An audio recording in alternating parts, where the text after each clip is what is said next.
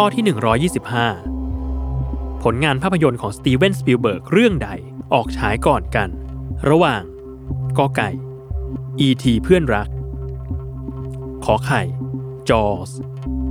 หรือคอควาย Indiana Jones Raiders of the Lost Ark 10 วินาที จับเวลา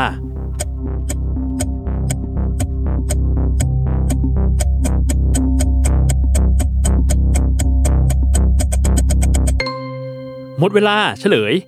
ข้อขอไข่ ภาพยนตร์เรื่องจอสออกฉายก่อนในปีพุทธศักราช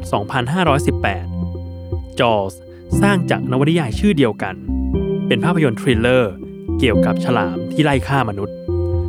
ตามมาด้วยข้อคอควาย Indiana Jones Riders of the Lost Ark เป็นภาพยนตร์ภาคแรกของซีรีส์ Indiana Jones ออกฉายเมื่อวันที่ 12 มิถุนายน พุทธศักราช 2524 และสุดท้ายข้อกอไก่ E.T. เพื่อนรัก